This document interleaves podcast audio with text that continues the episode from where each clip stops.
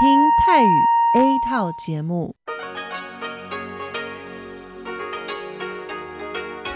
ที่นี่สถานีวิทยุเรดิโอไต้หวันอินเตอร์เนชันแนล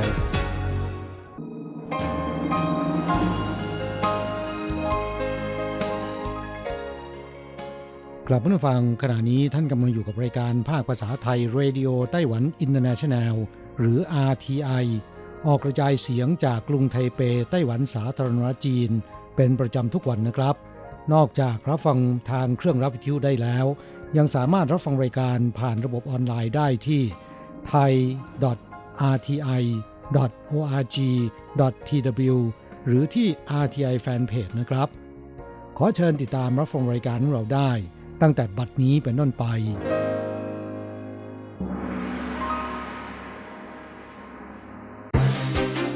ลำดับแรก ขอเชิญติดตามรับฟัง ข่าวประจำวัน สวัสดีค่ะ คุณผู้ฟัง RTI ที่เคารพทุกท่านขอต้อนรับเข้าสู่ช่วงของข่าวประจำวัน จากสถานีวิทยุ Radio Taiwan International ในวันพฤหัสบดีที่ 24 กันยายน พุทธศักราช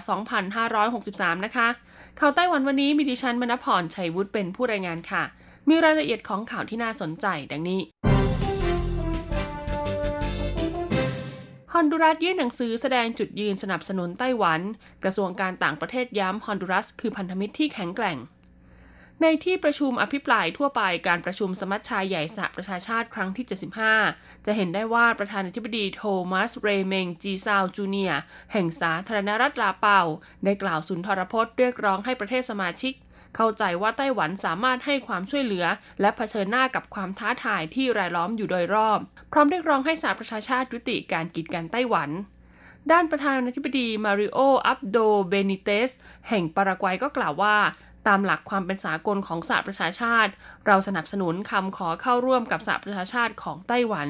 ขณะที่ประธานธิบดีเดวิดคาบูอา แห่งหมู่เกาะมาแชลกล่าวว่า ไต้หวันควรได้รับความเสมอภาคเท่าเทียมและได้รับเกียรติ ในการอนุญาตให้เข้าร่วมกับองค์การอนามัยโลก องค์การการบินพลเรือนระหว่างประเทศ กรอบอนุสัญญาสหประชาชาติว่าด้วยการเปลี่ยนแปลงสภาพภูมิอากาศ และองค์กรอื่น ๆ ที่อยู่ในความดูแลของสหประชาชาติ ทั้งนี้ในการกล่าวสุนทรพจน์ต่อที่ประชุมสมัชชาสหประชาชาติครั้งที่ 75 ประธานาธิบดีฮวนออร์แลนโด เออร์นันเดส แห่งสาธารณรัฐฮอนดูรัส ไม่ได้กล่าวถึงปัญหาที่เกี่ยวข้องกับไต้หวัน ซึ่งคุณโอเจียงอันโฆษกกระทรวงการต่างประเทศไต้หวันระบุว่า ประเทศฮอนดูรัสใช้วิธีการอื่นในการสนับสนุนไต้หวัน โดยปีนี้ช่วงเดือนสิงหาคมที่ผ่านมา ฮอนดูรัสได้ยื่นหนังสือต่อเลขาธิการสหประชาชาติ แสดงถึงจุดยืนในการสนับสนุนไต้หวันให้เข้าไปมีส่วนร่วมกับสหประชาชาติ ไต้หวันจึงรู้สึกขอบคุณเป็นอย่างยิ่ง เชื่อว่าความเป็นพันธมิตรของไต้หวันกับฮอนดูรัสจะมั่นคงแข็งแกร่ง และมีความสัมพันธ์ที่แน่นแฟ้นยิ่งขึ้นร้อยละ 62 ของประชาชนไต้หวันคิดว่าตนเองเป็นคนไต้หวัน และความเป็นไต้หวันคือความคิดเห็นของคนส่วนใหญ่ สภานิติบัญญัติไต้หวันเตรียมจัดตั้งคณะกรรมการแก้ไขรัฐธรรมนูญ เพื่อเปิดช่องทางการปฏิรูปรัฐธรรมนูญ ซึ่งวันนี้หน่วยงานคลังสมองของไต้หวัน ก็ได้เผยผลสำรวจความคิดเห็นประชาชน เกี่ยวกับการแก้ไขรัฐธรรมนูญในประเด็นการส่งเสริมความเป็นประเทศ พบว่าประชาชนร้อยละ62 คิดว่าตนเองเป็นคนไต้หวัน ซึ่งการสำรวจนี้มีเพียงร้อยละสองเท่านั้นที่คิดว่าตนเองเป็นคนจีนแผ่นดินใหญ่ และจากสถานการณ์แพร่ระบาดของโควิด -19 ไต้หวันได้ให้ความช่วยเหลือและข้อมูลข่าวสารกับนานาประเทศ ผ่านข้อความที่ว่าไต้หวัน can help กับไต้หวัน is helping ซึ่งประชาชนไต้หวันร้อยละ 48.1 สนับสนุนการให้ความช่วยเหลือประเทศต่างๆ ในนามของไต้หวัน อีกทั้งประชาชนเกินครึ่งหวังว่านานาประเทศจะเรียกตนว่าไต้หวันด้วย ขณะเดียวกันประชาชนร้อยละ 45 เห็นด้วยเป็นอย่างยิ่ง กับการกำหนดขอบเขตของอาณาเขต โดยแก้ไขรัฐธรรมนูญปัจจุบันให้ครอบคลุมพื้นที่เฉพาะไต้หวัน เพิงหู จีนเหมินและมาจู นอกจากนี้ประชาชนร้อยละ 45.5 ยังเห็นว่าไม่จำเป็นต้องรักษาระดับการปกครองรัฐบาลมณฑลไว้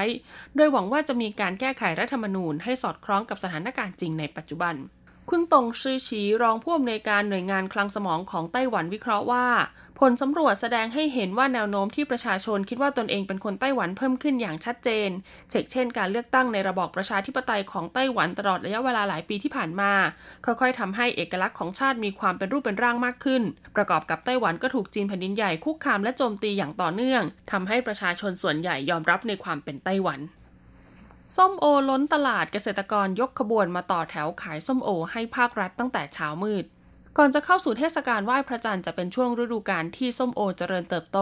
ซึ่งบริเวณภาคกลางของไต้หวันเขตเมืองยุนหลิน มี 6 เขตพื้นที่หรือประมาณ 200 กว่าเฮกตาร์ ที่ทำการเพาะปลูกส้มโอ ซึ่งสามารถเก็บเกี่ยวผลผลิตส้มโอได้มากกว่า 5,700 ตัน ในจำนวนนี้มีผลผลิตคุณภาพดีตามมาตรฐานที่จำหน่ายออกไปแล้วคิดเป็นร้อยละ 78 ส่วนที่เหลือยังขายไม่ได้ เพราะมีขนาดผลส้มโอใหญ่เกินไป และคุณภาพไม่ตรงตามมาตรฐานที่ตลาดต้องการ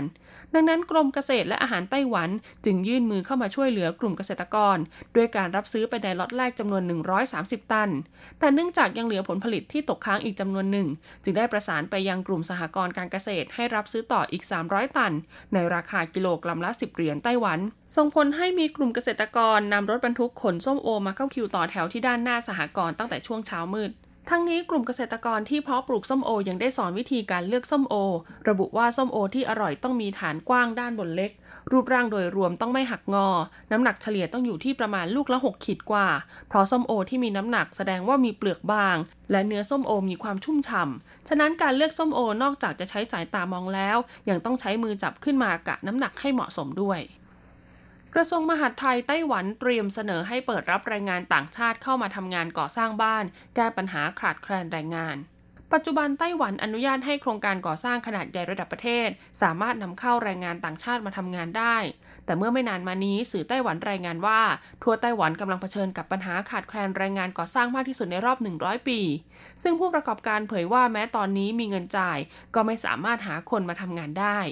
ด้วยเหตุนี้นายหัวจิ้งฉิน รัฐมนตรีช่วยว่าการกระทรวงมหาดไทยไต้หวัน จึงได้เสนอให้ผ่อนปรนโดยอนุญาตให้นำเข้าแรงงานต่างชาติ มาทำงานก่อสร้างบ้านเรือนทั่วไปหรืออาคารพาณิชย์ได้ กระทรวงมหาดไทยไต้หวันได้เสนอไปยังกระทรวงแรงงานไต้หวัน โดยแนะว่าอาคารที่มีพื้นที่ 20,000 ตารางเมตร หรือมีพื้นที่ของฐานรวมแล้วมากกว่า 5,000 ตารางเมตรขึ้นไป ก็คือจะรวมถึงโครงการก่อสร้างที่อยู่อาศัยกับอาคารพาณิชย์ มูลค่ากว่า 10,000 ล้านเหรียญไต้หวันขึ้นไป สามารถยื่นขออนุญาตนำเข้าแรงงานต่างชาติได้อย่างไรก็ตามยอดผู้เสียชีวิตในอุตสาหกรรมก่อสร้างเมื่อปีที่ผ่านมาทำสถิติสูงสุดในรอบ 5 ปี ทำให้แนวร่วมอาชีวะอนามัยและความปลอดภัยไต้หวัน หรือไต้หวัน OSH Link คัดค้านข้อเสนอของกระทรวงมหาดไทย องค์กรภาคประชาสังคมเห็นว่าควรต้องปรับปรุงอุปกรณ์และความปลอดภัยในสถานที่ทำงานก่อน ไม่ใช่พึ่งพาแรงงานที่มีค่าแรงต่ำมาเติมกำลังแรงงานที่ขาดแคลนดังนั้นเมื่อสถานที่ก่อสร้างมีอันตราย แรงงานต่างชาติที่จะนำเข้ามาต้องได้รับการฝึกอบรมก่อน และยังมีอุปสรรคด้านภาษาที่ต้องก้าวผ่านไปให้ได้ด้วย กรมพัฒนากำลังแรงงานกระทรวงแรงงานไต้หวันคาดว่าวันที่ 29 กันยายนนี้ จะมีการจัดประชุมหารือในกลุ่มย่อย ส่วนจะเปิดนำเข้าแรงงานต่างชาติหรือไม่นั้นขึ้นอยู่กับการตัดสินใจของกระทรวงแรงงานทบวงอนุรักษ์สิ่งแวดล้อมไต้หวันชวนประชาชนร่วมกิจกรรมรีไซเคิลโทรศัพท์มือถือเก่ามีสิทธิ์ลุ้นจับฉลากเครื่องใหม่ เนื่องจากในเดือนตุลาคมของทุกปีจะเป็นช่วงที่ผู้ประกอบการโทรศัพท์มือถือทำการเปิดตัวโทรศัพท์มือถือรุ่นใหม่ ดังนั้นทบวงอนุรักษ์สิ่งแวดล้อมไต้หวันจึงจัดกิจกรรมตุลานี้รีไซเคิลโทรศัพท์มือถือเครื่องเก่า มีสิทธิ์ลุ้นจับฉลากมือถือเครื่องใหม่นอกจากนี้ 3 บริษัทมือถือยักษ์ใหญ่ประกอบด้วย iPhone, Samsung และ ASUS ZenFone ยังมีโปรโมชั่นพิเศษมานำเสนอให้กับผู้เข้าร่วมกิจกรรมในครั้งนี้ด้วย จากสถิติของทบวงอนุรักษ์สิ่งแวดล้อมไต้หวันพบว่า ประชาชนไต้หวันจ่ายเงินซื้อโทรศัพท์มือถือต่อปีประมาณ 6 ล้านเครื่อง ในจำนวนนี้ร้อยละ60 ถูกวางไว้ที่บ้านเฉยๆ เพราะฉะนั้นหากประชาชนนำโทรศัพท์มือถือเครื่องเก่าที่ไม่ใช้งานแล้วมารีไซเคิลก็ช่วยสร้างมูลค่าจากขยะโลหะอิเล็กทรอนิกส์ได้มหาศาล โดยปีที่ผ่านมามีประชาชนเข้าร่วมกิจกรรม 2319 คน มีมือถือถูกนำมารีไซเคิลจำนวน 23,241 เครื่อง ได้ออกมาเป็นทองคำ1กิโลกรัมและเงิน 6 กิโลกรัม คิดเป็นมูลค่าประมาณ1ล้าน9แสนเหรียญไต้หวัน 27 กันยายนนี้รถไฟฟ้ากรุงไทเปชวนประชาชนชมฟรีภาพยนตร์เมาคลีลูกหมาป่า พร้อมกิจกรรมสนุกๆอีกมากมาย บริษัทรถไฟฟ้ากรุงไทเปเปิดเผยว่าในวันอาทิตย์ที่ 27 กันยายน พุทธศักราช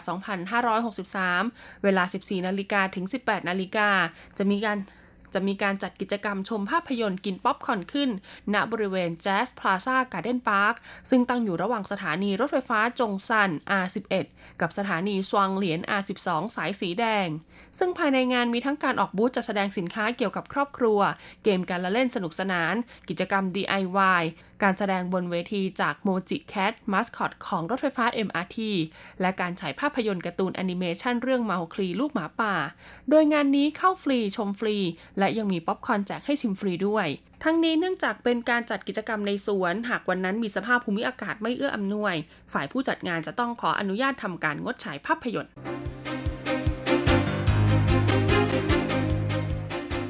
ต่อไปขอเชิญฟังข่าวต่างประเทศและข่าวจากเมืองไทยค่ะ สวัสดีค่ะ คุณผู้ฟังที่เคารพ ช่วงของข่าวต่างประเทศและข่าวในเมืองไทยรายงานโดยดิฉันการจยากริชยาคมค่ะ ข่าวต่างประเทศสำหรับวันนี้นั้นเริ่มจากข่าว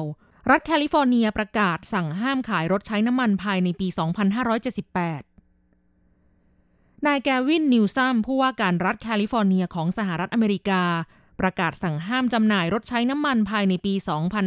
2578 โดยรถยนต์ทั้งหมดที่จำหน่ายในรัฐแคลิฟอร์เนียจะต้องเป็นรถที่ไม่ปล่อยมลพิษ เพื่อเป็นการแก้ปัญหาการเปลี่ยนแปลงของสภาพภูมิอากาศ และปัญหามลพิษทางอากาศจากหมอกควัน หลังจากที่ผ่านมาภาคการขนส่งได้ก่อมลพิษคาร์บอนกว่าครึ่งหนึ่งของรัฐแคลิฟอร์เนีย และบางส่วนของรัฐกลายเป็นพื้นที่ที่มีมลพิษทางอากาศมากที่สุดในสหรัฐอเมริกา ตามรายงานของสำนักงงานผู้ว่าการรัฐ ทั้งนี้จะมีการปรับกฎระเบียบข้อบังคับต่างๆ เพื่อกำหนดให้รถยนต์ส่วนบุคคลและรถกระบะใหม่ที่จำหน่ายภายในรัฐ จะต้องเป็นรถที่ไม่ปล่อยมลพิษทั้งหมดภายในปี 2578และสำหรับรถบรรทุกขนาดกลาง และรถบรรทุกที่ใช้ในงานหนักทั้งหมดภายในปี 2588 คำสั่งดังกล่าวนับเป็นความพยายามเชิงรุกของรัฐแคลิฟอร์เนีย ที่จะทำให้รัฐพ้นจากการพึ่งพาเชื้อเพลิงฟอสซิล ซึ่งสร้างปัญหาการเปลี่ยนแปลงของสภาพภูมิอากาศ ข่าวต่อไป สนามบินฟินแลนด์เริ่มให้สุนัขดมหาผู้ป่วยโควิด -19 ท่าอากาศยานเฮลซิงกิของฟินแลนด์เริ่มให้สุนัขจำนวน 15 ตัวที่ได้รับการฝึกให้ดมหาเชื้อโควิด -19 ดมกลุ่มผู้โดยสารตัวอย่างในโครงการนำร่อง ที่ควบคู่ไปกับการตรวจหาเชื้อโควิด -19 ตามปกติที่ท่าอากาศยาน เป็นโครงการที่ได้รับการสนับสนุนจากคลินิกสัตวแพทย์เอกชนแห่งหนึ่ง หนึ่งในจำนวนสุนัขที่ปฏิบัติหน้าที่คือคอสซี่ สุนัขกู้ภัยจากสเปน ซึ่งเคยฝึกดมหาผู้ป่วยโรคมะเร็งมาก่อน ด้านนักวิชาการจากมหาวิทยาลัยเฮลซิงกิของฟินแลนด์ ผู้เชี่ยวชาญการวิจัยทางคลินิกเรื่องสัตว์เลี้ยงระบุว่า จากผลการวิจัยพบว่า สุนัขสามารถดมกลิ่นพบว่าบุคคลนั้นติดโรคโควิด -19 ก่อนที่จะแสดงอาการทางคลินิกในอีก 5 วันถัดมา อย่างไรก็ตามเนื่องจากประสิทธิภาพของสุนัขดมกลิ่นยังไม่ได้รับการพิสูจน์ เปรียบเทียบกับผลการศึกษาทางวิทยาศาสตร์ ดังนั้นผู้โดยสารที่อาสาให้สุนัขดมหาเชื้อโควิด -19 แล้วผลออกมาว่าอาจติดเชื้อ จะต้องได้รับการตรวจหาเชื้อจากโพรงจมูกเพื่อยืนยันผลอีกครั้งหนึ่ง ต่อไปขอเชิญคุณผู้ฟังรับฟังข่าวในเมืองไทยค่ะ เตือนภัยประชาชน ระวังกลุ่มมิจฉาชีพหลอกขายถุงมือยาง ชักชวนร่วมลงทุน สมาคมผู้ผลิตถุงมือยางไทยเปิดเผยว่า หลังจากหลายประเทศทั่วโลกมีความต้องการใช้ถุงมือยางเพิ่มขึ้น เพื่อป้องกันโรคโควิด -19 และรองรับการปรับเปลี่ยนพฤติกรรมด้านสุขอนามัยในยุค New Normal พบว่าขณะนี้มีกลุ่มมิจฉาชีพที่ฉวยโอกาสแอบอ้างเป็นตัวแทนจำหน่ายสินค้าของผู้ผลิตถุงมือยางแบรนด์ต่างๆ ตลอดจนปลอมแปลงเอกสารใบรับรองมาตรฐานสินค้า เพื่อหลอกให้ผู้ซื้อโอนเงินค่าสินค้า ผู้ซื้อบางรายถูกหลอกให้ซื้อถุงมือยางเก่าที่ใช้งานแล้วโดยไม่รู้ตัว ส่งผลให้เกิดความเสียหายแก่ผู้ซื้อต้องสูญเงินเป็นจำนวนมาก และยังทำให้ผู้ประกอบการที่ถูกแอบอ้าง ต้องเสื่อมเสียชื่อเสียงอีกด้วย นอกจากนี้ยังพบว่า ปัจจุบันมีมิจฉาชีพบางส่วนที่แอบอ้างว่ามีความเชี่ยวชาญในการดำเนินธุรกิจ และการทำตลาดถุงมือยาง แต่ยังขาดเงินทุนจึงต้องการหาผู้ที่สนใจธุรกิจด้านนี้เข้าร่วมลงทุนก่อสร้างโรงงานผลิตถุงมือยางในประเทศไทย แล้วหลอกลวงเงินไปในที่สุด จึงขอเตือนประชาชนให้ระมัดระวังกลโกงของกลุ่มมิจฉาชีพเหล่านี้ นับตั้งแต่มีการระบาดของโรคโควิด -19 เป็นต้นมา สมาคมผู้ผลิตถุงมือยางไทย ได้รับเรื่องร้องเรียนจากผู้บริโภคจำนวนหลายราย มีทั้งกรณีชักชวนให้ร่วมลงทุนสร้างโรงงาน หรืออ้างว่าสามารถจัดหาสินค้าได้จำนวนมาก หรือนำถุงมือยางเก่าที่ใช้แล้วมาขายใหม่ เป็นต้น ขอแนะนำให้ผู้ที่ใช้ถุงมือยาง ควรทำลายอย่างถูกวิธีหลังจากใช้งานแล้วทุกครั้ง โดยการตัดหรือทำให้ถุงมือยางบางส่วนฉีกขาด เพื่อป้องกันมิจฉาชีพนำถุงมือยางเก่ากลับมาขายใหม่ในท้องตลาด ต่อไปเป็นอัตราแลกเปลี่ยนประจำวันพฤหัสบดีที่ 24 กันยายน พุทธศักราช 2563 อ้างอิงจากธนาคารกรุงเทพสาขาไทเป โอนเงิน 10,000 บาทใช้เงินเหรียญไต้หวัน 9,480 เหรียญ แลกซื้อเงินสด 10,000 บาทใช้เงินเหรียญไต้หวัน 9,830 เหรียญ 1 ดอลลาร์สหรัฐใช้เงินเหรียญไต้หวัน 29.47 เหรียญแลกซื้อค่ะ คุณผู้ฟังคะนั่นเป็นช่วงของข่าวต่างประเทศและข่าวในเมืองไทย รายงานโดยดิฉันการจยากริชยาคมค่ะ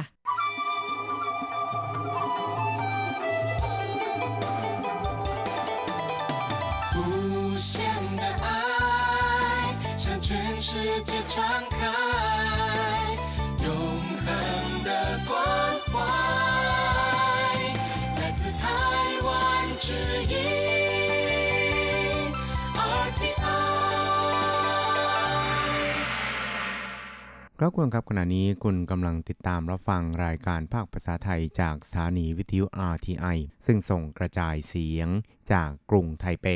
ไต้หวันสาธารณรัฐจีนอยู่นะครับ และต่อไปนั้นขอเชิญคุณผู้ฟัง ติดตามรับฟังชีพประจรเศรษฐกิจ จากการจัดเสนอของกฤษณัยสายประพาส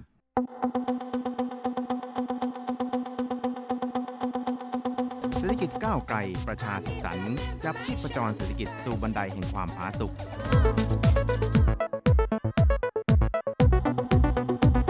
ร่วมจับชีพประจรเศรษฐกิจกับกฤษณัยสายประพาส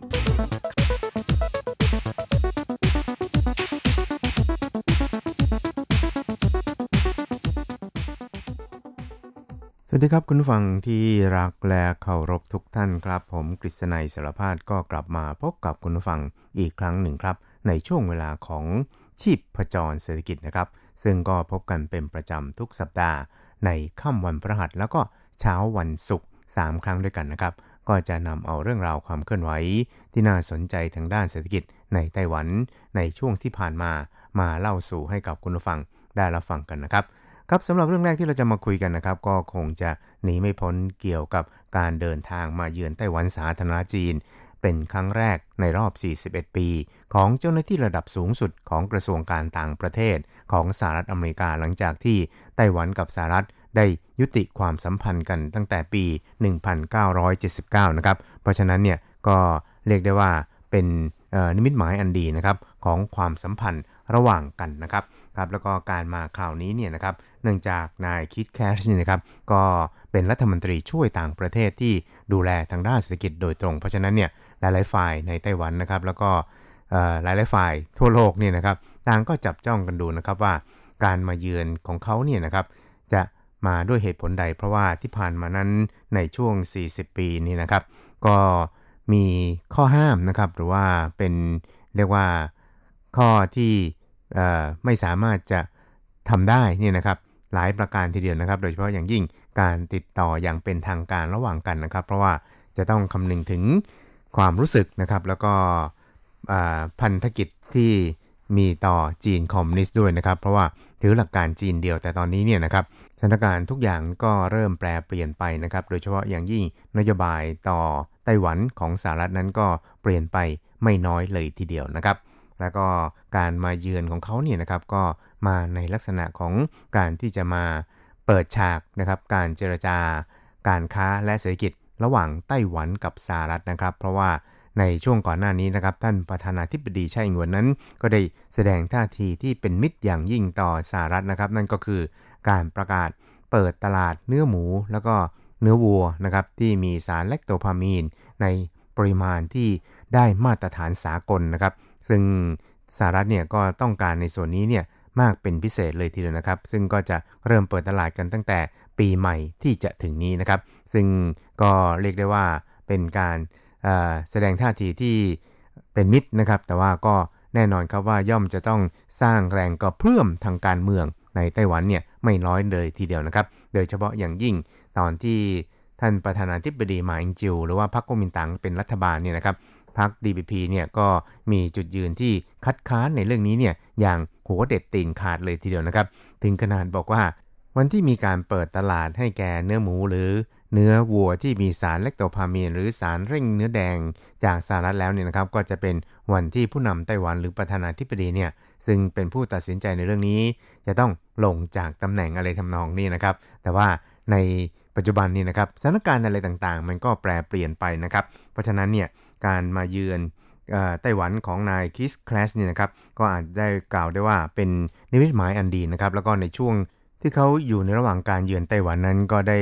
เข้าพบกับท่านนายกรัฐมนตรีสุจันชาง แล้วก็ได้เข้าร่วมงานเลี้ยงรับรองที่จัดขึ้นโดยท่านประธานาธิบดีไช่อิงหวนนะครับ แล้วก็จัดให้มีขึ้นที่ทำเนียบที่พักของผู้นำไต้หวันนะครับ ซึ่งทั้งสองฝ่ายนั้นก็มีการแลกเปลี่ยนความคิดเห็น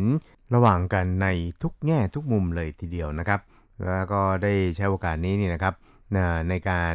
พบปะกับบรรดาผู้นำนักธุรกิจในไต้หวันเนี่ยหลายท่านเลยทีเดียวนะครับ ซึ่งทางสภาบริหารโดยนายติงอีหมิงนี่นะครับโฆษกรัฐบาลเนี่ยก็ได้ระบุนะครับบอกว่าการมาเยือนไต้หวันของนายคีธแครชในคราวนี้นะครับก็ได้มีการพูดคุยแลกเปลี่ยนความคิดเห็นกันในเรื่องของความร่วมมือทั้ง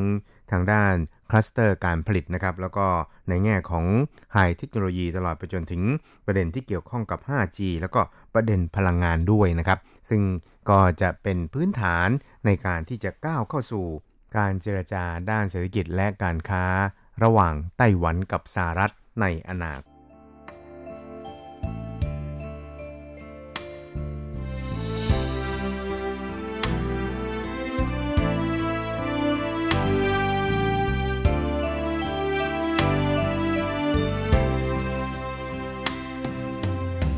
ครับอีกเรื่องครับเราไปดูกันที่ความพยายามของภาคเอกชนของไต้หวันนะครับ ที่จะผลักดันให้ไต้หวันนั้นก้าวเข้าสู่การเป็นราชาแห่งผู้ผลิตจักรยานยนต์ไฟฟ้าของโลกนะครับ ซึ่งก็ได้พยายามที่จะประสานกับแนวนโยบายของภาครัฐด้วยนะครับ ก็ได้ตั้งเป้าหมายเอาไว้นะครับว่าเมื่อถึงปี 2030 ก็คือ อีก 10 ปีข้างหน้านี่นะครับ การจำหน่ายรถมอเตอร์ไซค์ไฟฟ้าในไต้หวันนั้น จะต้องมีสัดส่วนสูงถึงร้อยละ 35 ของจำนวนการจำหน่ายรถมอเตอร์ไซค์ทั้งหมดในไต้หวันนะครับ ซึ่งนอกจากจะสามารถลดภาวะเกี่ยวกับการปล่อยก๊าซคาร์บอนไดออกไซด์ในไต้หวันได้แล้วนี่นะครับ ก็ยังจะสามารถที่จะลดการใช้พลังงานที่ ไม่สะอาดได้อีกด้วยนะครับ และอีกอย่างหนึ่งนั้นก็จะต้องพัฒนาเกี่ยวกับทางด้านอุตสาหกรรมการผลิตของมอเตอร์ไซค์ไฟฟ้าให้มีความคล่องตัวมากยิ่งขึ้นนะครับ ซึ่งในส่วนนี้เนี่ยนะครับทางสมาคมผู้ประกอบการรถมอเตอร์ไซค์ไฟฟ้าในไต้หวันนั้นก็ได้ร่วมกันลงสัตยาบันนะครับ ที่จะพยายามผลักดันให้ การจำหน่ายรถมอเตอร์ไซค์ไฟฟ้าในไต้หวัน ในอีก 10 ปีข้างหน้านั้น จะต้องมีสัดส่วนเพิ่มขึ้นเป็น 35%ให้ได้เลยทีเดียวนะครับ ซึ่งแน่นอนนะครับว่าในช่วงที่ผ่านมาเนี่ยนะครับ ทางรัฐบาลนั้นก็ได้มีการผลักดันให้มีการโละมอเตอร์ไซค์เก่าออกไปนะครับ แล้วก็เปลี่ยนมอเตอร์ไซค์ใหม่ ซึ่งนโยบายดังกล่าวเนี่ยนะครับ ก็เป็นนโยบายที่จะให้เงินอุดหนุนบรรดาเจ้าของรถมอเตอร์ไซค์เก่าเนี่ย จะต้องไปเปลี่ยนรถมอเตอร์ไซค์ใหม่นะครับ ซึ่งก็มีการผลักดันกันมาแล้วถึง 7 รุ่นนะครับคราวนี้ตอนนี้เนี่ยก็อยู่ในช่วงของอรุ่นที่ 7 นั่นเองครับ เพราะนั้นเนี่ยแนวนโยบายดังกล่าวนั้น ทางผู้ประกอบการเกี่ยวกับมอเตอร์ไซค์ไฟฟ้าในไต้หวันนั้น ต่างก็วิตกกังวลนะครับว่า การให้เงินอุดหนุนดังกล่าวนี่นะครับ มันก็อาจจะส่งผลให้ยอดจำหน่ายมอเตอร์ไซค์ที่ใช้น้ำมันเชื้อเพลิงนะครับ ไม่ว่าจะเป็นน้ำมันเบนซินหรือว่า ดีเซลอะไรอย่างนี้นะครับมีสัดส่วน หรือว่ามีจำนวนมีปริมาณเพิ่มมากขึ้น โดยเฉพาะอย่างยิ่งในช่วง 8 เดือนแรกของปีนี้นั้น มียอดจำหน่ายเนี่ยนะครับเพิ่มขึ้นถึง 50,000 กว่าคัน เมื่อเทียบกับช่วงเดียวกันของปีที่แล้วในขณะที่รถมอเตอร์ไซค์ไฟฟ้านั้น กลับลดลงประมาณ 20,000 กว่าคันนะครับ เพราะฉะนั้นเนี่ยทางผู้ประกอบการรถมอเตอร์ไซค์ไฟฟ้าในไต้หวันนั้น ก็ได้เรียกร้องให้รัฐบาลนั้น ควรจะต้องมีการจัดทำนโยบายในการส่งเสริม ให้มีการใช้มอเตอร์ไซค์ไฟฟ้าเนี่ยให้มากยิ่งขึ้น แล้วก็ตั้งเป้าหมายว่าในอีก 4 ปีข้างหน้าเนี่ยจะต้องมียอดผู้ใช้มอเตอร์ไซค์ไฟฟ้าทะลุ 1 ล้านคันให้ได้ครับ ซึ่งนายหวังเจียนเฉียนนะครับในฐานะตัวแทนของสมาคมผู้ประกอบการมอเตอร์ไซค์ไฟฟ้าในไต้หวันนั้น ก็ได้แสดงความคิดเห็นครับโดยบอกว่า 零三年电动汽车新售三十五 percent，而且希望呢，我们在二零二四年会到一百万的电动车，这就可以达到一个损益两平。อย่างไรก็ตามนี่นะครับถ้าหากว่าในปี 2030 นะครับ สัดส่วนในการจำหน่ายรถยนต์มอเตอร์ไซค์ไฟฟ้า อยู่ในอัตราส่วนร้อยละ35 แล้วเนี่ยนะครับ เราก็ได้ตั้งความหวังอย่างนั้นเอาไว้ครับ แต่ว่าในปี 2024 เนี่ยนะครับ ก็น่าที่จะมีจำนวนถึง 1 ล้านคัน และก็ยังคงสามารถที่จะทำให้การลงทุนในส่วนนี้นะครับ อยู่ในสภาพที่คุ้มทุนนะครับ และอีกประการหนึ่งเนี่ยก็จะทำให้ขนาดของกิจการทางด้านมอเตอร์ไซค์ไฟฟ้าในไต้หวันนั้น มีขนาดที่พอเหมาะนะครับ แล้วก็มีผลประกอบการที่สามารถจะเลี้ยงตัวเองได้นะครับ เมื่อถึงตอนนั้นเนี่ย ไต้หวันนั้นก็มีโอกาสที่จะก้าวเข้าสู่การเป็นราชาผู้ผลิตมอเตอร์ไซค์ไฟฟ้าของโลกก็ว่าได้เลยทีเดียวครับ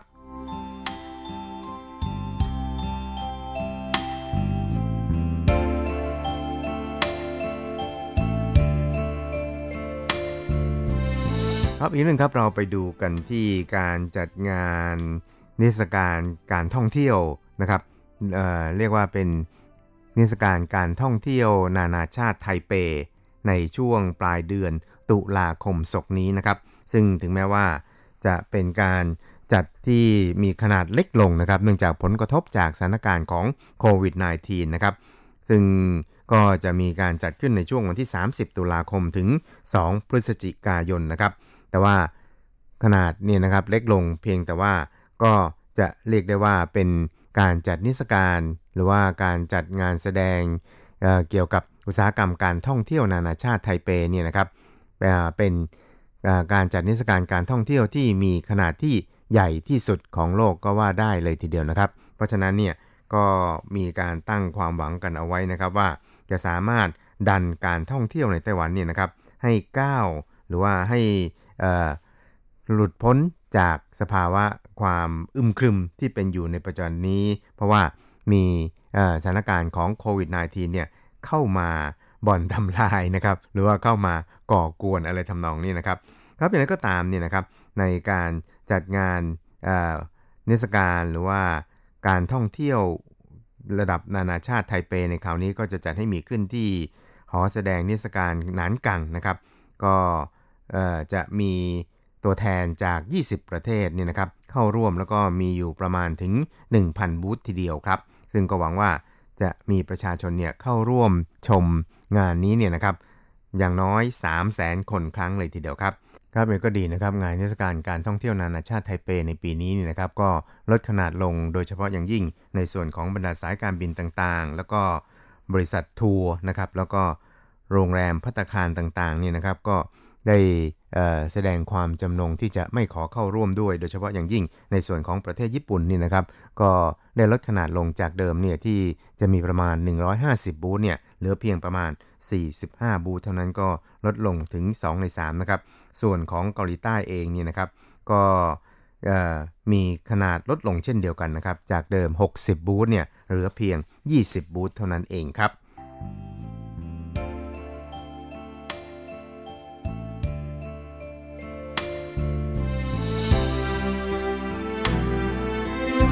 ครับสุดท้ายครับเราไปดูกันที่สภาวะของการตกงานในไต้หวันนะครับ ซึ่งในช่วงที่ผ่านมาเนี่ยก็เรียกได้ว่ามีผู้ที่ต้องหยุดงานโดยไม่มีค่าจ้างเนี่ยนะครับเพิ่มขึ้นเป็นถึง 16,000 คนแล้วนะครับ และมีจำนวนบริษัทเนี่ยถึง 840 บริษัทนะครับที่สั่งให้พนักงานเนี่ยหยุดงานโดยไม่มีค่าจ้างครับ ซึ่งก็เพิ่มขึ้นจากก่อนหน้านี้ประมาณ 174 บริษัท แล้วก็จำนวนก็เพิ่มขึ้นประมาณ 1,566 คนนะครับ เพราะฉะนั้นเนี่ยสภาวะของสถานการณ์โควิด -19 ในช่วงนี้เนี่ยนะครับถ้าว่ายังคงไม่ดีขึ้นนะครับ ก็คือยังไม่สามารถเปิดประเทศให้มีนักท่องเที่ยว เดินทางเข้ามาท่องเที่ยวในไต้หวันได้แล้วนะครับ สภาวะดังกล่าวเนี่ยก็จะต้องมีการปรับปรุงแก้ไขนะครับ แล้วก็ จะต้องหาวิธีการในการให้ความช่วยเหลือกับผู้ประกอบการ แล้วก็บรรดาพนักงงานต่างๆ เหล่านี้เนี่ยให้มากยิ่งขึ้นนะครับ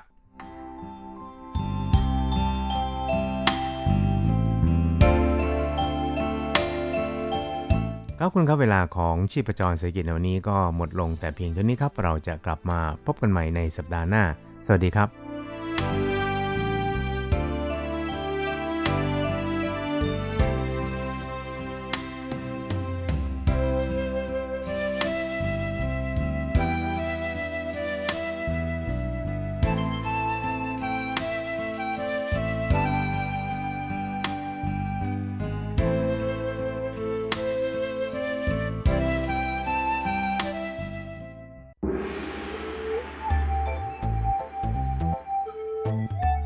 ถึงโลกจะหมุนไว RTI ก็หมุนทัน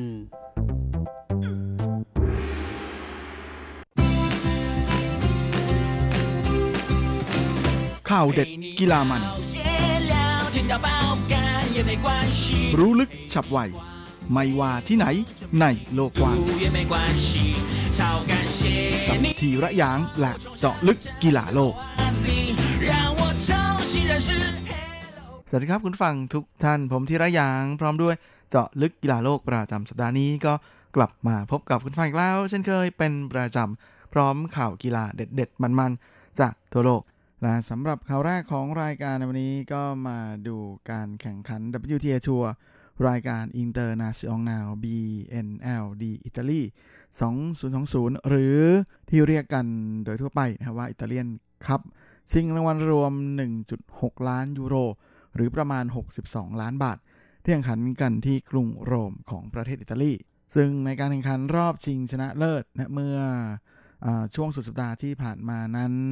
ฝ่ายจัดการแข่งขันนะได้เปิดให้แฟนๆเทนนิส ได้มีโอกาสเข้าชมในสนามด้วยนะโดยมีโคต้าไม่เกิน 1,000 คน โดยในส่วนของการแข่งขันรอบชิงของประเภทหญิงคู่นั้นก็มีสาวไต้หวันไปร่วมลงชิงชัยด้วยนะนั่นก็คือเซี่ยชูไวนักเทนนิสหญิงชาวไต้หวันที่เป็นมือวางอันดับหนึ่งในประเภทหญิงคู่นะในปัจจุบัน ควงคู่ดูโอคนสนิทนะที่มาช่วยกันคว้าแชมป์มาอย่างมากมายอย่าง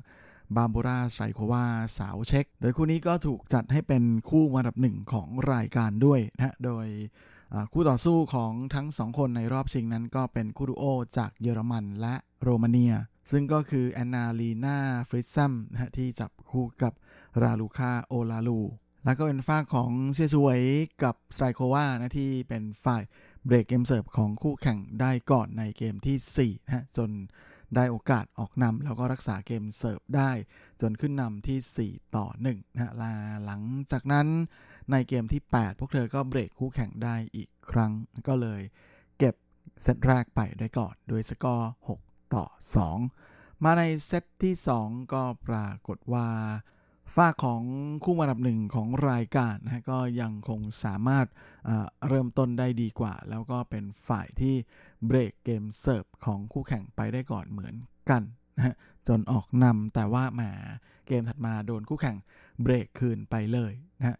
หลังผ่านไป 4 เกมเสมอกัน 2 ต่อ 2 และในเกมที่6กับ เกมที่ 7 นั้นก็เล่นกันจนถึงแต้มดิวส์เลยทีเดียวนะฮะ อย่างไรก็ดี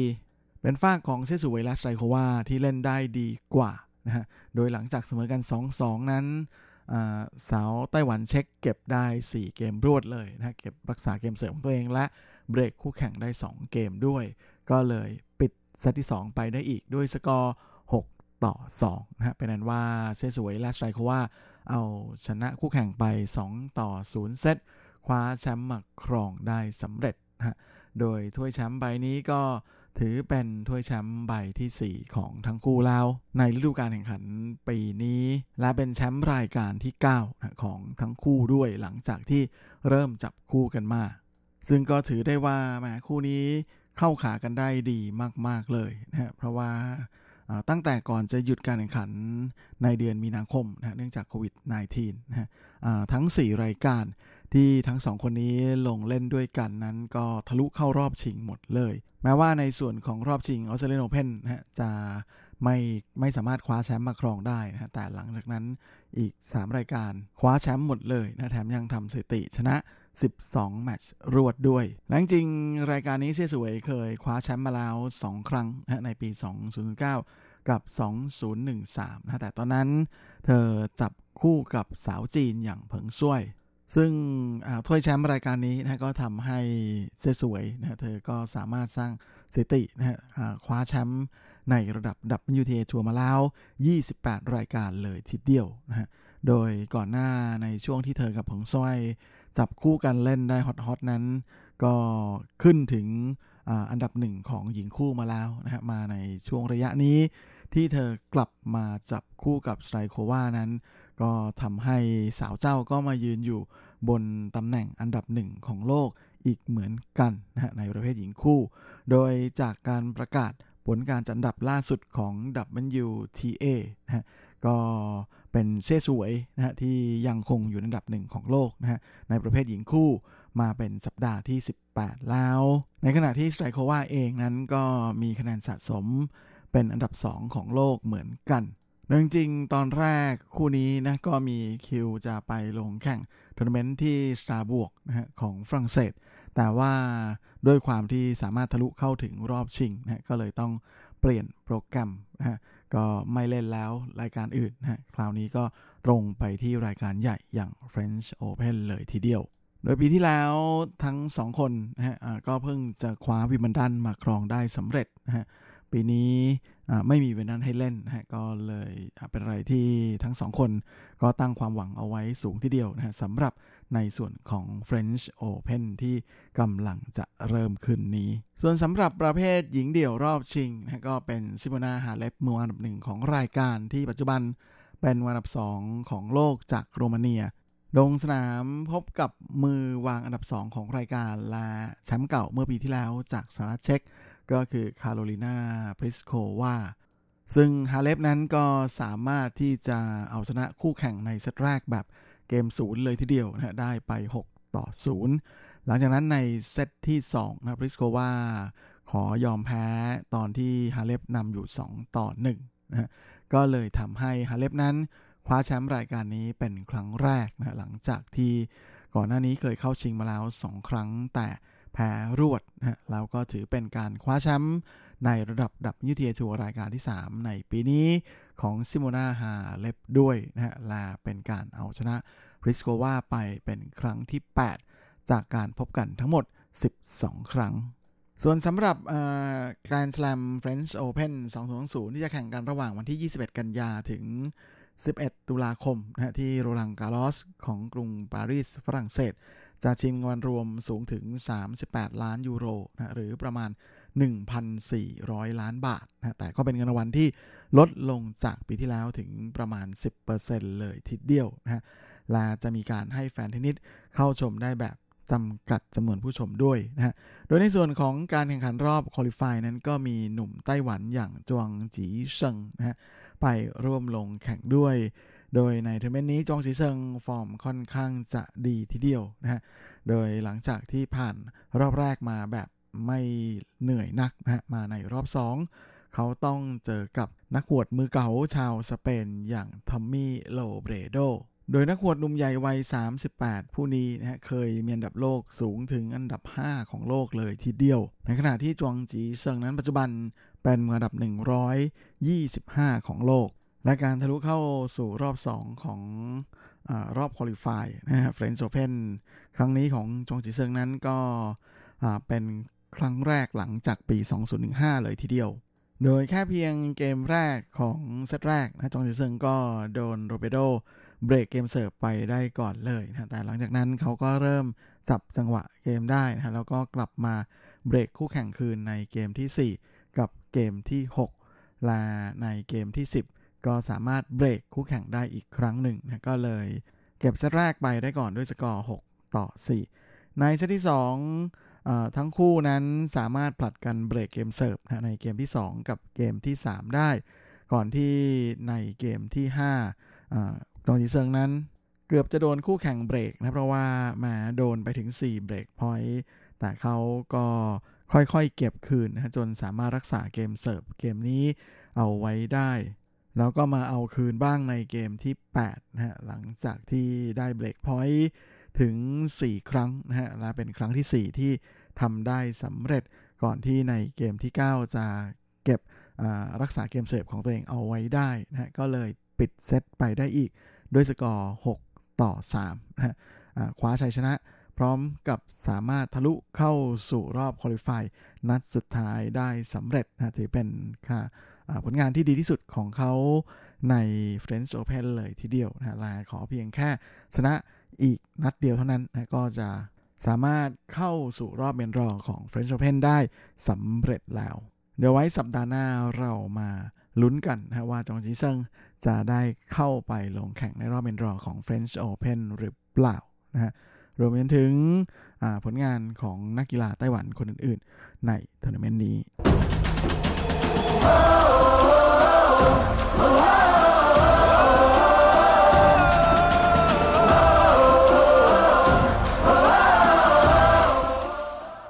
และสำหรับช่วงสุดท้ายของรายการนะก็มาดูข่าวคราวในแวดวงกีฬาฟุตบอลหญิงของไต้หวันกันนะกับศึกไต้หวันมู่หลันฟุตบอลลีกนะนัดสุดท้ายที่โยกคนไปแข่งกันที่เกาสงนะบ้านของทีมเกาสงซันนี่แบงค์กิมบวยประจำลีก โดยในส่วนของทีมแชมป์นั้นก็ปรากฏว่าคว้าเหรียญนะสามารถคว้าแชมป์ได้ตั้งแต่ นัดรองสุดท้ายไปแล้วนะฮะเพราะว่าเอาชนะรองจากฝูงอย่างไทจงบรูเวลไปนัดสุดท้ายก็เลยลงเล่นแบบไม่มีความกดดันนะฮะโดยลงสนามพบกับทีมอินเตอร์เทาหยวน แล้วก็เป็นฝ้าของพาเหรียญที่ยังคงทำเกมบุกนะฮะเข้าใส่ตามฟอร์มนะฮะลาก็พังประตูได้สำเร็จตั้งแต่นาทีที่ 16นะฮะจากลูกยิงสุดสวยของ ทันเวินหลินนะหลังจากนั้นเทาหยวนก็เอาคืนบ้างนะฮะในนาทีที่ 27 บุ๋ยพิสมัยได้จังหวะจ่ายบอลอย่างสุดสวยให้เพื่อนร่วมทีมอย่างหลี่เพ่ยขวานะยิงเข้าไปเสมอกัน 1 ต่อ 1 ลาหลังจากนั้นกลับเป็นฝ้าของเทาหยวนนะที่ทำเกมบุกเข้าใส่ฮวาเหรียญบ้าง และในช่วงก่อนหมดเวลาครึ่งแรก 4 นาทีนะฮะหงลิน ปลูกษาประตูของทีมฮวาเหรียญนั้นทำพลาดนะก็เปิดโอกาสให้เทาหยวนโดยจวงซืออี้ยิงประตูกลายเป็นประตูขึ้นนำของอินเตอร์เทาหยวน 2 ประตูต่อ 1 แต่แล้วทีมแชมป์นะก็มาตีเสมอได้สำเร็จในช่วงทดเวลาบาดเจ็บของครึ่งแรก จากจังหวะที่อูซือพิงนั้นหลุดเดี่ยวเข้าไปยิงประตู ก็เป็นประตูที่ทำให้หวังซื้ออูซือผิงนะสามารถทำสกอร์เพิ่มเพื่อที่จะแหมคว้าตำแหน่งดาวซัลโวประจำฤดูกาลนี้และในช่วงครึ่งหลังอูซือพิงนะก็มาทำประตูที่ 19 ของตัวเองในฤดูกาลนี้ได้สำเร็จนะฮะในนาทีที่ 56 คราวนี้เป็นทันเวิร์หลิงที่ถวายผ่านมาให้เธอบ้างนะฮะฮวาเหรียญขึ้นนำา3ต่อ 2 เกมทำท่าจะจบลงด้วยชัยชนะของฮวาเหรียญแล้วแต่ในนาทีที่ 82 เทาเยวนก็มาทำประตูตีเสมอได้สำเร็จนะฮะจากลูกยิงของหลินจิ้งเฉียนจนทำให้จบเวลาหมดเวลานะฮะคู่นี้เสมอกันไป 3 ต่อ 3 อย่างสนุกเลยทีเดียว โดยพาเหรียญก็ไม่สามารถเก็บชัยชนะ เพิ่มได้ ก็เลยยังทำสถิติแพ้แชมป์เก่าอย่างไถจงบรูเวลนะที่ทำคะแนนได้สุดยอดมากเมื่อปีที่แล้วนะฮะชนะ 13 ครั้งกับ 41 แต้มเลยทีเดียว และนอกจากนี้อูซื่อผิงเองนะฮะก็ไม่สามารถคว้ารองเท้าทองคำนะหรือตำแหน่งดาวซันโวมาครองได้สำเร็จนะแต่ 19 ประตูของเธอนั้นก็ถือว่าเป็นสถิติที่ดีที่สุดของเจ้าตัวแล้ว โดยหลังจบการแข่งขันก็มีการมอบถ้วยแชมป์ให้กับทีมคว้าเหรียญนซึ่งก็เป็นการครองแชมป์เป็นครั้งที่4นะของพวกเธอ ถือว่าเป็นผู้ที่ทีมที่ครองแชมป์มากที่สุด ในส่วนของดาวซันโวนั้นก็ตกเป็นของเปาซินเสวียนนะฮะที่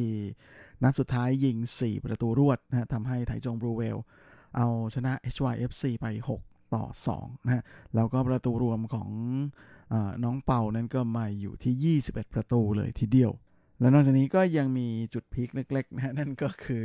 เกาสงหยางสิ้น หรือเกาสงซันนี่แบงค์นะที่ไม่เคยชนะใครเลยนะในฤดูการแข่งขันปีนี้นะฮะนัดสุดท้ายพวกเธอก็ลงสนามพบกับไทเปบราโวนะก็ปรากฏว่าแม้ เกาสงเอาชนะคู่แข่งได้เป็นครั้งแรกในฤดูกาลนี้นะโดยเฉือนไทเปบราโวไป 1 ประตูต่อศูนย์จากประตูของติงเจียอิงนะในช่วงก่อนหมดเวลาครึ่งหลังเพียงแป๊บเดียวเอง ก็เป็นว่าจบทัวร์นาเมนต์นะฮะสำหรับฤดูกาลแข่งขันปีนี้ของไต้หวันมู่หลานฟุตบอลลีกนะที่เป็นลีกฟุตบอลอาชีพหญิงนะฮะก็ปีหน้า ว่ากันใหม่นะก็จะเริ่มแข่งกันในช่วงประมาณเดือนเมษายนนะเอาไว้ถ้ามีโอกาสจะหยิบ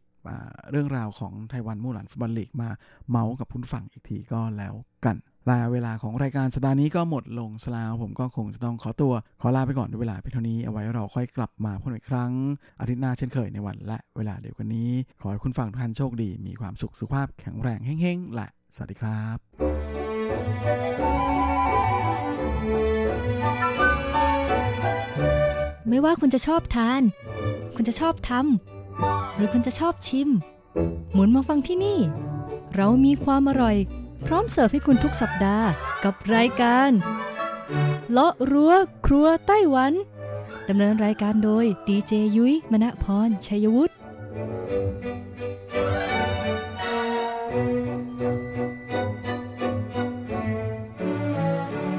สวัสดีค่ะ คุณผู้ฟัง RTI ที่เคารพทุกท่านขอต้อนรับเข้าสู่รายการเลาะรั้วครัวไต้หวันค่ะ รายการที่จะนำเสนอเรื่องราวของความอร่อยที่เกิดขึ้นในไต้หวันนะคะดำเนินรายการโดยดิฉันดีเจยุ้ยมณพรชัยวุฒิค่ะ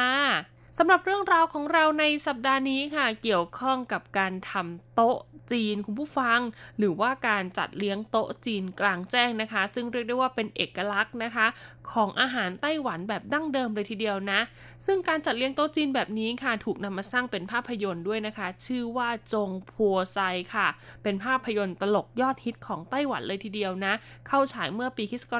2013 ค่ะคุณผู้ฟัง เขาได้นำเอานะคะ วัฒนธรรมการจัดเลี้ยงโต๊ะจีนกลางแจ้งเนี่ยแหละค่ะมาเป็นแกนหลักในการดำเนินเรื่องนะคะซึ่งต้องบอกเลยว่าสิ่งที่ปรากฏอยู่ในภาพยนตร์นะคะ แล้วก็ทำให้คนไต้หวันเนี่ยรู้สึกคิดถึงนะคะ การจัดเลี้ยงแบบนี้ก็คือเมนูอาหารเลิศรสที่ปรากฏอยู่ตลอดทั้งเรื่องนั่นเองค่ะ ไม่ว่าจะเป็นไก่ตุ๋นตะภาพใส่กระเพาะหมูนะคะปลาไหลหลอดยัดไส้หรือการต้มจับฉ่าย ซึ่งถือเป็นเมนูเด็ดนะคะ ที่มักจะเสิร์ฟอยู่ในงานเลี้ยงโต๊ะจีนนะคะ ไม่ว่าจะเป็นงานวัดหรือว่าตามท้องถนนต่างๆ ค่ะ ซึ่งอาหารเหล่านี้นะคะนอกจากนะจะช่วยให้เราเนี่ยได้สัมผัสถึงความพื้นบ้านความดั้งเดิมของไต้หวันแล้วค่ะ คนไต้หวันเองนะคะ ที่อายุเยอะๆนะคุณเฒ่าคนแก่ทั้งหลายเวลาเข้าไปร่วมงานวัดอะไรอย่างเงี้ย แล้วเขาไปรับประทานอาหารเหล่านี้นะคะ ก็ได้ย้อนรำลึกนะคะ ไปถึงช่วงเวลาวัยเด็กค่ะ ซึ่งต้องบอกเลยว่าเป็นช่วงเวลาที่มีความสุขมากจริงๆดังนั้นวันนี้ค่ะยุ้ยก็เลยมีเรื่องราวนะคะของการจัดเลี้ยงโต๊ะจีนกลางแจ้งแบบจงโพไซนี่แหละค่ะมาบอกเล่าให้กันฟัง ไปดูกันดีกว่านะคะว่าเรื่องราวความเป็นมาแล้วก็ความอร่อยบนโต๊ะจีนแห่งนี้มีอะไรบ้าง ช่วง เปิดตำรา ความอร่อย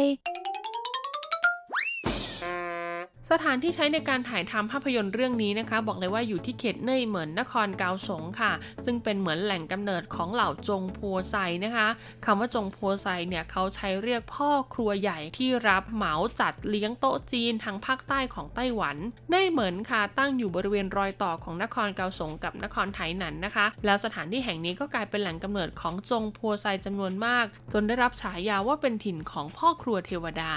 เวลา6โมงเช้าของวันอาทิตย์ค่ะที่ด้านข้างหอประชุมใหญ่โรงเรียนประถมศึกษาตรงเหมือนในเขตเน่ยเหมือนนครเกาสงคุณเฉวยหมิงหุยในฐานะจงพัวไซนะคะ กับคุณเหลิงเตี่ยนหลิงผู้เป็นภรรยา แล้วก็ผู้ช่วยอีก4-5คนเนี่ยต่างกำลังขมักขม้นอยู่กับการหั่นผักและสับหมูอย่างคล่องแคล่วฉับไวเพื่อเตรียมวัตถุดิบนะคะ ไว้ใช้ในการประกอบอาหาร ยิ่งใกล้ถึงเวลาเที่ยงนะคะ เปลวไฟในเตาเนี่ยก็จะยิ่งลุกโชนมากขึ้น เราจะได้ยินเสียงตะโกนนะคะ ดังขึ้นมาจากตรงนู้นบ้างตรงนี้บ้างตลอดเวลา คุณเฉวยหมิงหุยค่ะหยิบเอาเปลือกกุ้งและปลาหมึกแห้งนะคะ มาใส่ในกระทะ ก่อนจะผัดจนหอมกรุ่นค่ะ แล้วค่อยใส่ข้าวเหนียวที่นึ่งนะคะครึ่งสุกครึ่งดิบเนี่ยลงไปผัด แล้วก็ใส่ซีอิ๊วลงไปเล็กน้อย ก่อนจะได้ข้าวเหนียวรสนุ่มหนุบหนับนะคะ ที่ปรุงรสขึ้นอย่างประณีต จากนั้นก็จะมีการวางปูทะเลนึ่งไว้ด้านบนค่ะเพียงเท่านี้ก็จะกลายเป็นเมนูเลิศรสอย่างปูทะเลข้าวเหนียวนึ่งอันหอมกรุ่น แล้วก็ยังมองเห็นควันขาวลอยขึ้นมาเป็นระยะนะคะ พร้อมถูกเสิร์ฟขึ้นโต๊ะแล้ว เรานักชิมทั้งหลายต่างก็รู้ดีนะคะ ว่าในการรับประทานอาหารโต๊ะจีนนั้น อาหาร 3 รายการแรกถือว่ามีความสำคัญเป็นอย่างยิ่ง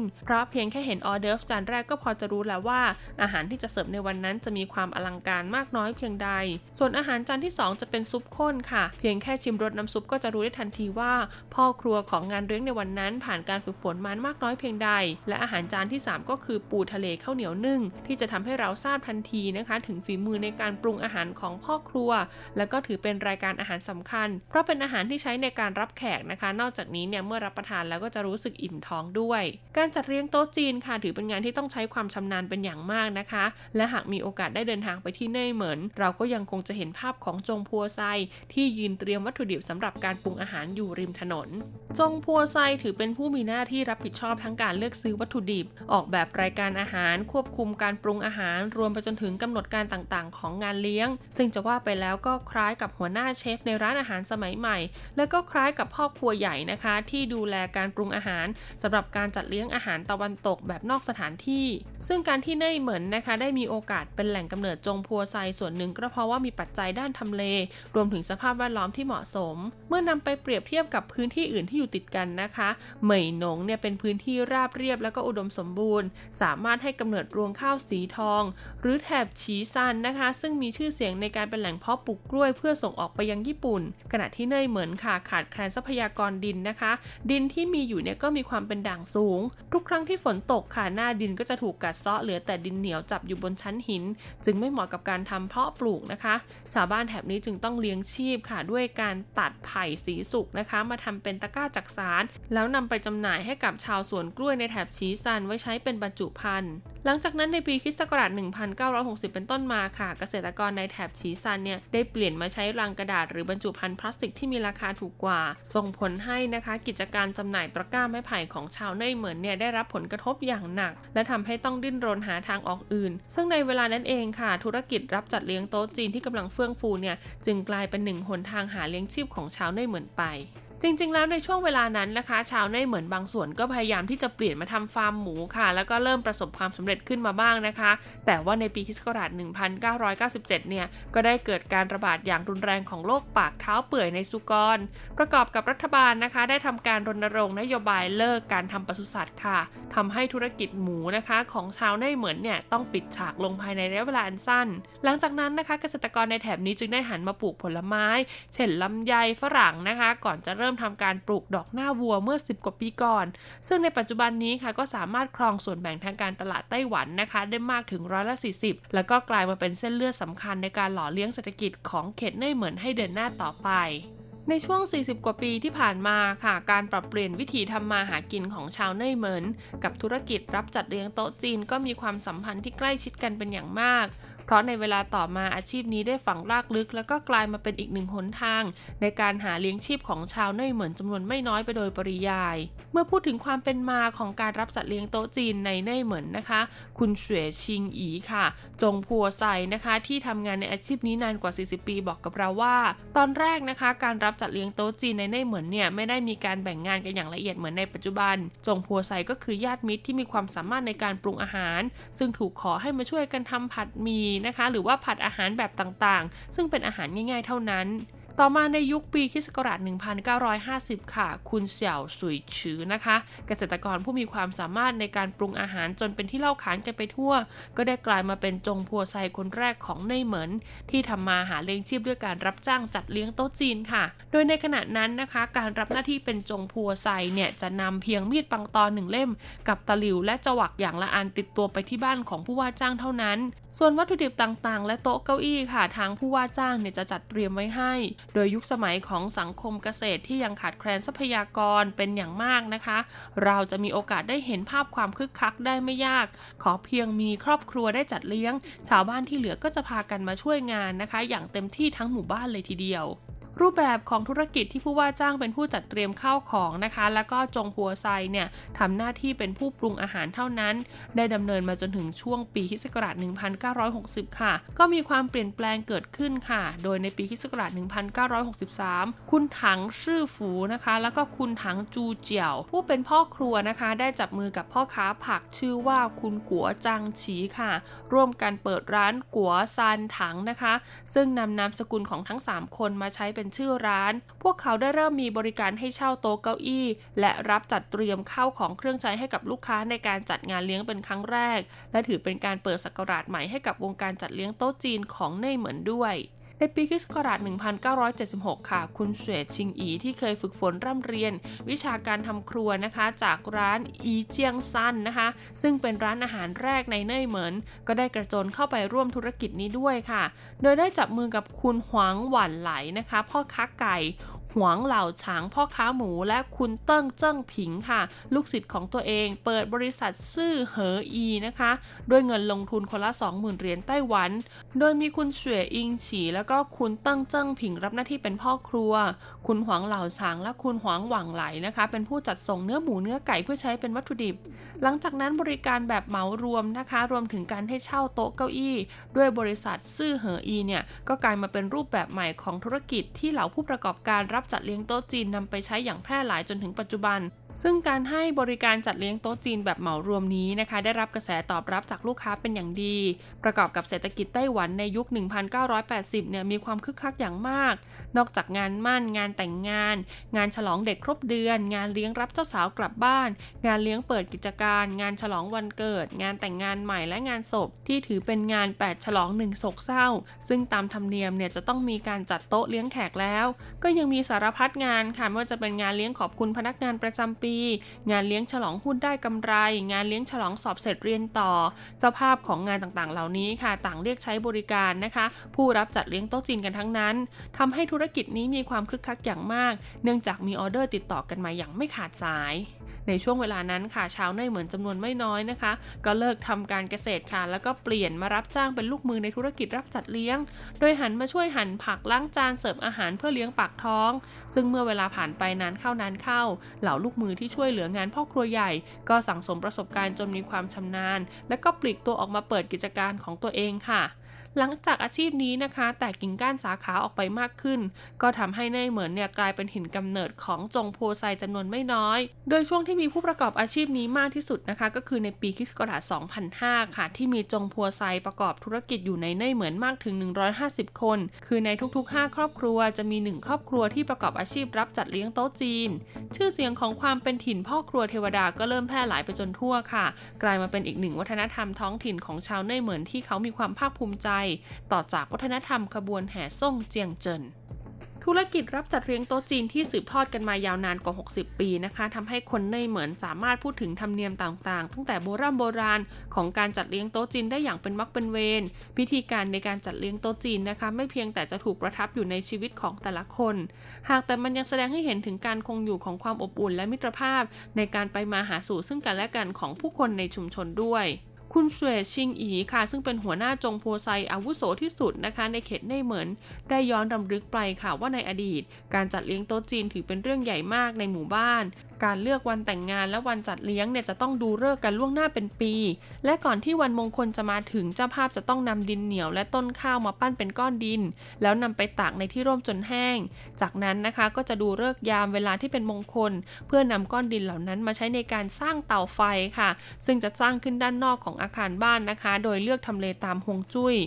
ในวันงานค่ะ เจ้าภาพจะต้องจัดเตรียมผ้าขุนหนู ใบชาบุหรี่ ไม้ขีด ทูบของหวานและอ่างเปาไว้ในถาด เพื่อยกให้กับจงพัวไซเพื่อแสดงถึงความเคารพนับถือ พร้อมทั้งให้ทำการเส้นไหว้เทพเจ้าเตาไฟนะคะ เพื่อขอให้งานเลี้ยงดำเนินไปอย่างราบรื่น หลังจากงานเลี้ยงจบค่ะจะต้องทำประเพณีในการรื้อเตาไฟออกนะคะ ซึ่งธรรมเนียมต่างๆ เหล่านี้ค่ะทำให้เราได้เห็นภาพนะคะ และก็ทัศนคติของผู้คนในสังคมท้องถิ่นนะคะ ที่เต็มเปี่ยมไปด้วยความรู้สึกขอบคุณต่อสวรรค์ และการใให้ความเคารพต่อผู้อื่น นอกจากงานเลี้ยงฉลองแต่งงานแล้วนะคะศาลเจ้าในเน่เหมือนที่เป็นแหล่งกำเนิดของขบวนแห่ทั้งหลาย ก็ถือเป็นส่วนรวมจิตใจของประชาชนในพื้นที่ ดังนั้นทุกครั้งที่มีการตั้งขบวนแห่นะคะ ก็จะต้องมีการจัดเลี้ยงค่ะ เพื่อขอบคุณเหล่าทวยเทพ ชาวบ้านจึงนิยมตั้งโต๊ะเลี้ยงกันหน้าบ้านนะคะ เพื่อแสดงความขอบคุณต่อเทพเจ้า แน่นอนว่าต่างก็ต้องอาศัยโอกาสนี้ค่ะ เชิญชวนผู้คนในหมู่บ้านให้มาร่วมเฉลิมฉลองกันท่ามกลางกลิ่นอายของมิตรไมตรีจิตที่อบอวลไปทั่วทั้งหมู่บ้านทำให้หลายครั้งนะคะบรรดาญาติสนิทมิตรสหายเนี่ยจะได้รับคำเชิญจากหลายที่พร้อม ๆ กัน และเพื่อไม่ให้เป็นการเสียน้ำใจค่ะ ก็ใช้วิธีการตระเวนเลยนะคุณผู้ฟังไปร่วมงานเลี้ยงตามคำเชิญของบ้านต่างๆ นั่นเอง ต้องบอกเลยละค่ะว่าเรื่องราวของการจัดเลี้ยงโต๊ะจีนในรูปแบบของจงพัวไซนะคะ ในเขตพื้นที่เน่ยเหมือนนครเกาฉงเนี่ยยังไม่จบเพียงเท่านี้ค่ะ ความอร่อยนะคะกำลังจะถึงจุดคลายแม็กแล้วคุณผู้ฟัง เราจะมาดูกันนะคะในสัปดาห์หน้าว่าธุรกิจแบบนี้เนี่ยเขามีแนวคิดในการสรรสร้างเมนูอาหารอย่างไรกันบ้างนะคะ และที่สำคัญไปกว่านั้นค่ะ การที่จะทำให้ธุรกิจอะไรนะคะ สามารถยืนยาวได้เป็นระยะเวลาแบบ 40-50 ปีแบบนี้ก็จะต้องมีคุณภาพแล้วก็มีการบริการที่เรียกได้ว่าปรับเปลี่ยนไปตามยุคสมัยด้วยอ่าจะเป็นอย่างไรนะคะ เรามาต่อกันในสัปดาห์หน้าสำหรับวันนี้ลาไปก่อนสวัสดีค่ะ